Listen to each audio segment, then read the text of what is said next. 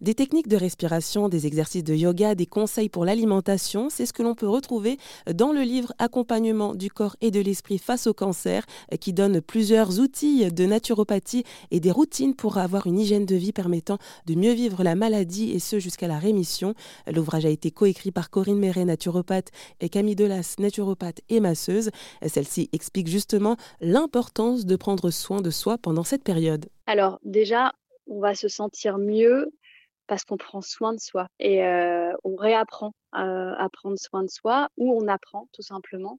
Et c'est euh, c'est souvent le, le, témoignage que j'ai reçu de bah, des personnes que j'ai pu accompagner qui étaient en traitement, c'est que la maladie et le fait de, de découvrir tout ce qu'elles pouvaient faire pour elles-mêmes leur avait leur avait permis de reprendre contact avec leur corps physique. Donc, mmh. même si parfois, en effet, les traitements étant très forts, l'accompagnement qu'on fait va pas avoir des effets tout de suite parce que c'est long, Hein, la naturopathie, c'est mmh, améliorer, changer son hygiène de vie. Ça prend, ça prend pas trois semaines, c'est plutôt sur plusieurs mois.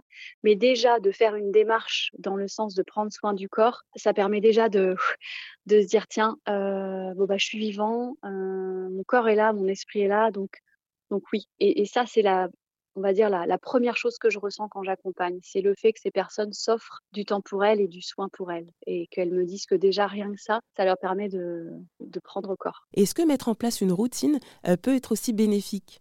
Alors, ça peut aider mmh. euh, quand le tempérament de la personne est apte à mettre en place une routine. Mmh. Parce qu'il y a aussi quelque chose de, en tout cas moi dans ma pratique, que je trouve primordial, c'est qu'il n'y a pas de généralité. Alors, il y en a, bien entendu, mais toujours à adapter à la personne qu'on a en face. C'est-à-dire que quelqu'un qui adore la routine, eh bien, pour cette personne, ce sera très facile de mettre en place ça.